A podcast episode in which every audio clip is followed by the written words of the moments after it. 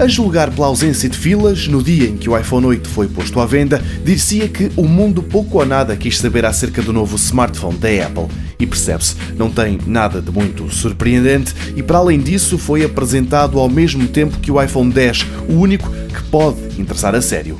É por isso irónico aquilo que poderá vir a acontecer à reputação da empresa por causa de um produto menor depois do caso das baterias explosivas do Note 7 terem posto a Samsung em pânico, agora é na Apple que estão a soar os alarmes. São já vários, mas não muitos, sublinhe-se, os casos de iPhone 8 cuja bateria parece ter inchado ao ponto de dobrar e mesmo partir o equipamento. Há relatos vindos da China, Canadá, Taipei, Grécia e Japão, pelo menos. E são sérios quanto baste para que a própria Apple já tenha vindo ao público admitir estar a estudar o problema. Até ver, não estamos perante uma epidemia de iPhones 8 defeituosos, mas a altura em que a polémica aparece não é a melhor.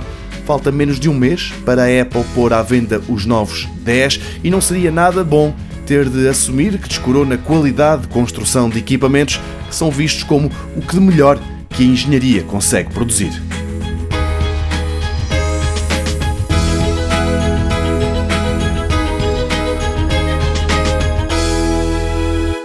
Mundo Digital, com o patrocínio de Lisbon Game Conference.